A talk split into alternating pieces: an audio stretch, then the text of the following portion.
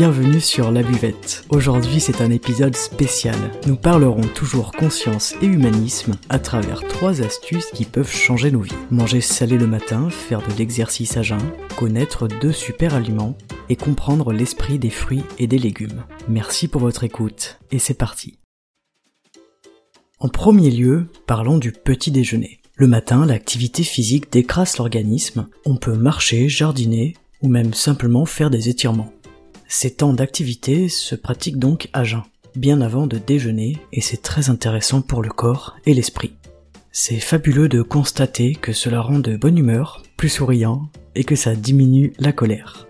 Aller chercher le pain frais le matin, c'est le top. Ça fait bouger, on s'habille, on sort de chez soi, on marche dans la rue, il fait jour, il est encore tôt. Lorsque l'on rentre à la maison, on peut préparer le petit déjeuner, et en fait ce temps-là est très important. Pour celui qui se lève plus tard et qui mange directement le pain que vous êtes allé chercher, ce sera totalement différent. Il y aura moins de conscience dans son éveil et dans les premières actions de sa journée. Vous, vous serez bien, vous aurez déjà fait circuler votre énergie et votre estomac aura pu continuer son ménage intérieur depuis votre réveil. Idéalement, il faudrait déjeuner à la fin de tout ce que l'on a à faire dans l'heure ou les deux heures suivant notre réveil. Pour notre corps, on devrait manger des aliments riches, donc salés des légumes, des protéines, des graisses. Attention toutefois à exclure les laitages, les sucres, les plats en sauce et les viandes rouges. Autrefois, on mangeait de la soupe le matin. C'est très digeste et très riche. La banane, quant à elle, il ne faut pas en manger tout le temps. De temps en temps ça suffit, mais pas tous les jours. L'intérêt des soupes, c'est d'utiliser les restes. À l'époque, la soupe remplaçait le réfrigérateur. C'est très intéressant de faire mijoter les restes longtemps, les protéines et les graisses deviennent très digestes et c'est donc un plat très nutritif. Il faut d'ailleurs penser à faire cuire nos aliments le plus longtemps possible à la température la plus basse. Donc, manger salé le matin, c'est notre première astuce. Saviez-vous que le petit déjeuner est apparu à la fin de la Deuxième Guerre mondiale avec le plan Marshall? Suivant le modèle américain, ce petit déjeuner a été introduit chez nous, et en réalité, il nous rend beaucoup plus malades qu'autre chose. Car la première chose que nous ingurgitons au réveil, ce n'est que du sucre. D'ailleurs, déjeuner signifie rompre le jeûne, le petit déjeuner n'a donc aucun sens si on y réfléchit bien. L'idéal serait alors de manger deux repas par jour, un dans la matinée une fois que le corps a été déjà bien actif, un repas salé et riche, puis un deuxième dans l'après-midi, et ensuite plus rien jusqu'au coucher. Ça vous paraît difficile? Pourtant je vous promets que ça ne l'est pas. Ce n'est qu'une question d'habitude. Je vous entends me dire, mais si je ne mange pas, je me sens faible. Lorsqu'on ne tient pas plusieurs heures sans manger, qu'on se sent faible, c'est simplement un signe que l'on mange mal et que l'on est déséquilibré et souvent que l'on mange trop sucré. C'est l'indication que notre alimentation est à revoir. Mais pas de panique, car on peut toujours changer les choses, de manière radicale ou progressive, selon vous. Petit aparté, sachez que le sucre modifie petit à petit votre bon fonctionnement hormonal. Le deuxième point de ce podcast bonus concerne les super aliments. Je vais vous en citer deux que je trouve particulièrement intéressants. Le premier, c'est le miel. Le miel nourrit l'intelligence, les produits de la ruche sont de super produits. On peut mettre un peu de miel dans le thé le matin, c'est une bonne astuce pour en consommer correctement. C'est un super aliment mais on ne sait pas exactement encore pourquoi. Il a des propriétés cicatrisantes, antiseptiques, il ne pourrit pas, il peut donc se conserver pendant des siècles. Les dates limites sur les pots de miel sont donc fausses, car il ne s'altèrent jamais. C'est un aliment très mystérieux. Il a des effets étonnants sur la santé, alors qu'il est bourré de sucre. C'est assez paradoxal. La quantité recommandée c'est environ une cuillère par jour, mais on n'est pas obligé de s'y fier. Personnellement, je bois deux thés le matin, avec une cuillère de miel dans chaque, et je me sens bien. Les produits de la ruche sont étonnants. Le problème, c'est comment ils sont produits. Il y a souvent maltraitance des abeilles, et donc mauvaise qualité du miel. Le miel, c'est une production des abeilles pour elles-mêmes. Et nous, on leur prend tout. On leur fait manger de l'eau sucrée et ensuite on leur pique tout leur miel. Dans l'apiculture moderne, on ne respecte pas leur rythme. Normalement, l'essaim se construit du haut vers le bas, mais on les conditionne pour qu'elles se construisent à l'inverse, du bas vers le haut, et c'est très grave pour elles. Il faut donc essayer de trouver le meilleur miel possible près de chez nous et éviter de l'acheter en grande surface. Mieux vaut l'acheter à un petit producteur. Par exemple, j'achète le mien chez La Torre Mocaladois, un magasin de thé et de café en rue nationale.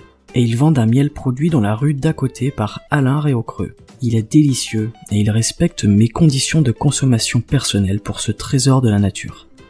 Je vous le recommande chaudement et je vous indique que je ne suis pas sponsorisé ni par la Toré ni par monsieur Alain. C'est simplement un élan du cœur. Le deuxième super aliment, c'est le champignon. La définition propre d'un champignon évolue sans cesse. C'est souvent un aliment sacré dans de nombreuses cultures, ce sont des aliments médicamenteux. Ils boostent l'intelligence, la mémoire, ils contiennent plein de protéines, de minéraux et de vitamines.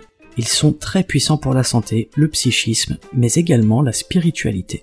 Le monde végétal, c'est d'abord les champignons, car sans eux, rien d'autre ne peut vivre. Aucune plante ne peut vivre sans champignons, et nous non plus d'ailleurs. Tout ce qui vit est étroitement dépendant du monde des champignons. Le problème actuel, c'est la pollution. Les champignons passent de super aliments à super toxiques. On doit donc les choisir bio, poussés en serre, avec des sols contrôlés pour être sûr qu'ils ne soient pas toxiques. En réalité, plus on aseptise notre environnement et plus on détruit les champignons. Par exemple, dans le fromage, il faudrait un peu de saleté, il faudrait qu'il soit séché sur des planches en bois. Mais aujourd'hui, ça devient interdit car c'est jugé non hygiénique. C'est quand même le comble de notre société quand on y pense. Bref, on peut les consommer cuits, crus, secs. Parfois, on détruit une partie des apports, mais il est tellement riche que ça reste insignifiant. Il est très difficile d'être carencé en mangeant beaucoup de champignons car c'est très riche. Le champignon peut remplacer la viande également, il est donc idéal pour les végétariens. Troisième et dernière astuce du jour, sans doute ma préférée, comment choisir ses fruits et ses légumes. Au marché, deux personnes ne choisissent pas le même fruit. Sur une étale par exemple, s'il y a 30 tomates, chacun d'entre nous va savoir laquelle est la meilleure pour soi. C'est inconscient mais très puissant. S'écouter et choisir en conscience. On est naturellement attiré par le fruit ou le légume qui nous apportera les meilleures choses et exactement ce dont on a besoin. J'en profite pour faire une petite aparté. Une femme enceinte a des envies car c'est ce dont elle a besoin. Et messieurs, mesdames, il faut toujours la laisser manger ce que son corps réclame, sans exagérer le sucre évidemment. Bref, on est donc naturellement attiré par ce fruit ou ce légume, on a envie de le manger. Donc, face aux tomates, aux courgettes, aux bananes, à tous les fruits et légumes du marché, laissez votre corps et vos mains décider et se guider vers celui qui est fait pour vous, dont vous avez besoin, celui qui vous appelle inconsciemment. Il n'est pas forcément malin de choisir un fruit pour son physique. On pourrait d'ailleurs dire pareil des êtres humains. Un fruit moche est souvent plus intéressant qu'un fruit parfait. N'oublions pas que dans la nature, les fruits et les légumes sont abîmés. Un aliment qui a de l'esprit est beau, mais pas forcément esthétique. L'état intérieur est moins visible que l'état extérieur. On fait de beaux fruits pour manipuler les gens. Plus on est sensible à l'esprit du fruit ou du légume, qui est un être vivant, plus les nutriments nous seront profitables.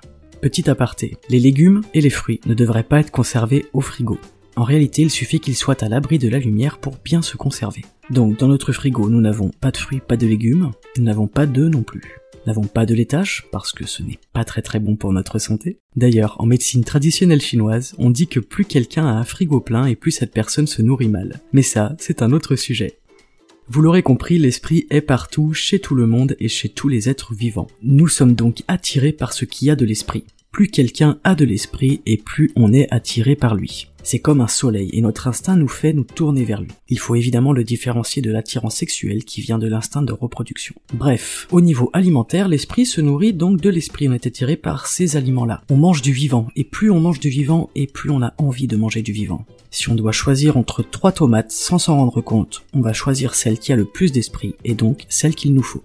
On choisit l'aliment également selon ce dont on a besoin sur le moment.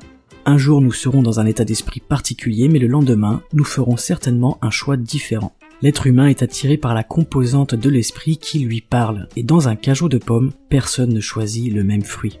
D'ailleurs, une pomme dans une étale est toujours vivante. Sa feuille coupée sera morte, mais le fruit est vivant.